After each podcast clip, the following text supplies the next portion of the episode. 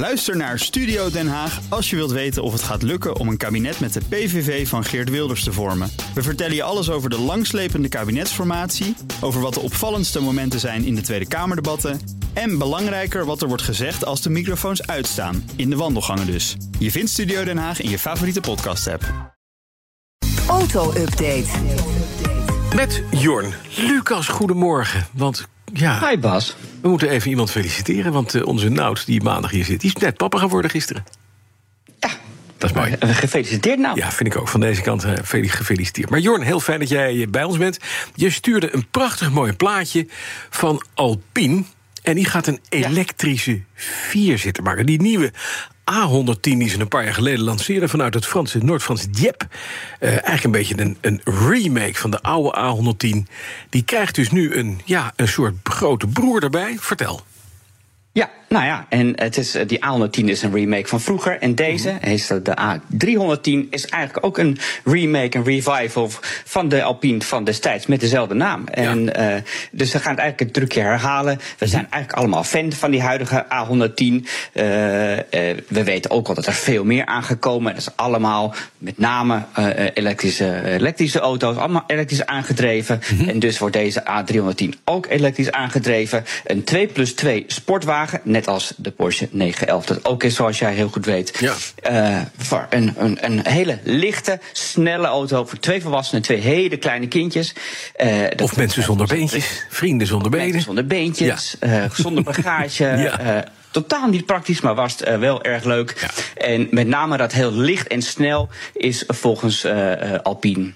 Heel belangrijk, het Britse autoblad Autocars heeft daarover geschreven. Die hebben ook met de marketing director gesproken. Nou, we weten ook dat marketing vaak, eh, zeker in combinatie met auto's, een tikkie prietpraat is. Maar goed, het gaat hier dus om licht en snel in combinatie met batterijen. Vind ik dat knap, eh, want die zijn vaak zwaar. Mhm. Ja. Maar goed, ze gaan, het, ze gaan ervoor. En deze, dat plaatje wat ik je stuurde is wel een artist impression van het blad zelf. Ja, ja, oké. Eh, moet maar even kijken of het echt daadwerkelijk gaat worden. Hm. Maar als je hem naast die oude 310 zet, lijkt het er wel op. En eh, mijn persoonlijke mening, ik vind hem er wel chic uitzien. Ik ook. Hij lijkt inderdaad erg op die oude. En Dat was een, dat was een best geslaagde, geslaagde automobiel, dat kunnen we stellen. Dan laat eh, Volkswagen een nogal bizarre versie van de ID.C... van hun grootste eh, ja, elektrische SUV. Hè? Laten ze zien. Ja, is het nou een SUV Ja. of, een, of een, een, een hele snelle sedan? Het is mij nog niet helemaal duidelijk waar ze het mee, daarmee Het hangt eh, overal die tussen. kant willen. Maar goed, ja, precies. Ja. Eh, we, we weten in ieder geval, eh, Volkswagen heeft een hele buts aan die ID-modellen inmiddels. Die ID7, dat is die nieuwe, die komt ook als stationwagen. Eh, daar komen ook allerlei snellere varianten van. En die krijgen doorgaans de titel GTX mee. Eh, en in aanloop daarvan, van de ID7 GTX, hebben ze alvast deze performance-versie eh, eh, laten zien. Het is een concept en zal dus zeker niet in deze vorm op de markt komen. Wat mij betreft ook maar goed ook. Hij is wel heel snel en alles. Vierwielaandrijving, twee elektromotoren voor, achter. 558 pk, maar dan komt het. Carbon bumpers, breed, verlaagd en een enorme achterspoiler. Een soort van taartschip achterop. Diffuser onder de achterbumper. Het is een soort van circuitauto die wat mij betreft totaal niet past eh, bij wat het, eh, eh, het origineel is. Maar leuk om te zien is het wel. Dit gaat niet zo komen. Die GTX-versie die komt er wel. Wanneer? Maar dat zal voor een paar maanden wel duidelijk worden. Oké. Dan naar Maserati. Dat pracht, ik vind het altijd een mooi Italiaans merk. Zo mooi, zo Ja, mooi, zo mooi. Maar die herzien hun line-up. Wat gaat er gebeuren? Alles Nou, elektrisch? Nee, hè? heel veel- Ja, nou, Ja? Mhm. het is mij nog niet helemaal duidelijk. Ik denk dat het eh, deels elektrisch en ook gewoon eh, benzine aangedreven Ja, ja. zal gaan worden. Er wordt in ieder geval flink gesneden in de mo- modellen en het motorenaanbod. De huidige V6 en de achtcilinder die gaan eruit. Mhm. En voor die V6 er komt er wel een andere. Het is dezelfde V6 die in die MC20, dat is die hele snelle, motor, Een soort van. Mhm. hypercar eh, die is geba- die, die, die V6 komt dan wel weer terug.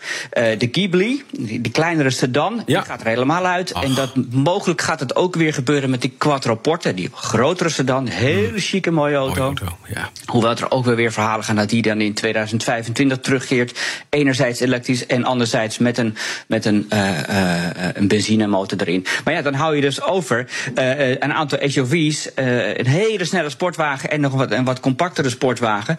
Ja. Maar goed, de, de sedans die gaan eruit en de V8 gaat er helemaal uit. Ja, vreselijk. Ik denk dat Italië 10 minuten is een deel van Italië wat nu hard gaat. Maar ik ben blij dat ze nog aan het nadenken zijn. Ja. Nog even naar de, de boer-burgerbeweging. Want die hebben een uh, mening over auto's, begrijp ik. Ja, zeker. Nee, verkiezingen komen natuurlijk steeds dichterbij. Volgende week Prinsjesdag. Dus steeds meer duidelijk over wat die politieke partijen nou allemaal willen voor de automobilist. En de boer-burgerbeweging kan natuurlijk niet achterblijven. Heeft ook plannen. Enerzijds zeggen ze, auto moet uit de binnenstad. Denk aan milieuzones. Dat gaat allemaal nu wat te snel. Maar goed, uiteindelijk zeggen ze ja, milieuzones, auto uit de binnenstad.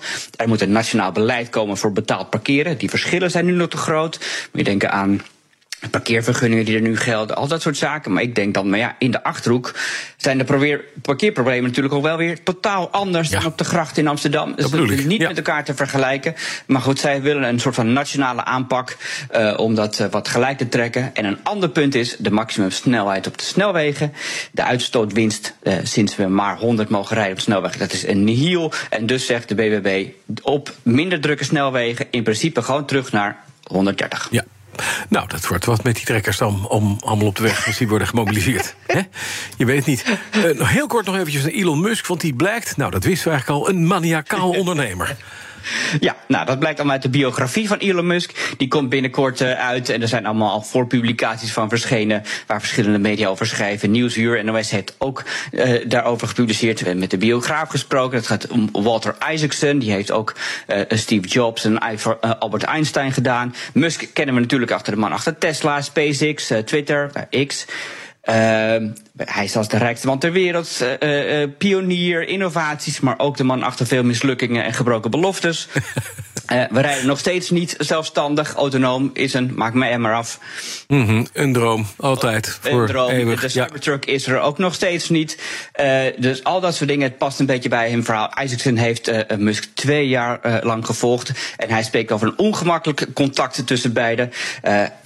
Musk zelf zegt dat hij het autisme-stoornis Asperger zou hebben, mogelijk bipolair is. Hij heeft in ieder geval een heer autocratische leiderschap, mogelijk gevolg van zijn jeugd in Zuid-Afrika, waar hij een heel keiharde opvoeding heeft gekregen van zijn vader. Uh, hij sindsdien kampt hij met demonen en stemmingswisselingen, zegt zijn biograaf. Maar hoe dan ook, het is een bijzondere man, maar ook met een aantal mislukkingen achter zijn, uh, zijn naam staan. Ja, hij is toch een beetje een gekkie ook af en toe. Dat blijkt ook uit ja, dit boek, begrijp ja. ik. Hè? Maar geniezen zijn ook Geniale gekkies, ja, die hebben we toch nodig om deze wereld in beweging te krijgen. Dankjewel, Jor Lucas. De auto-update wordt mede mogelijk gemaakt door Leaseplan. Leaseplan. What's next? Ook Thomas van Zeil vind je in de BNR-app. Je kunt live naar mij luisteren in Zaken doen. De BNR-app met breaking news, het laatste zakelijke nieuws... en je vindt er alle BNR-podcasts, bijvoorbeeld Het Nieuwe Geld. Download nu de gratis BNR-app en blijf scherp.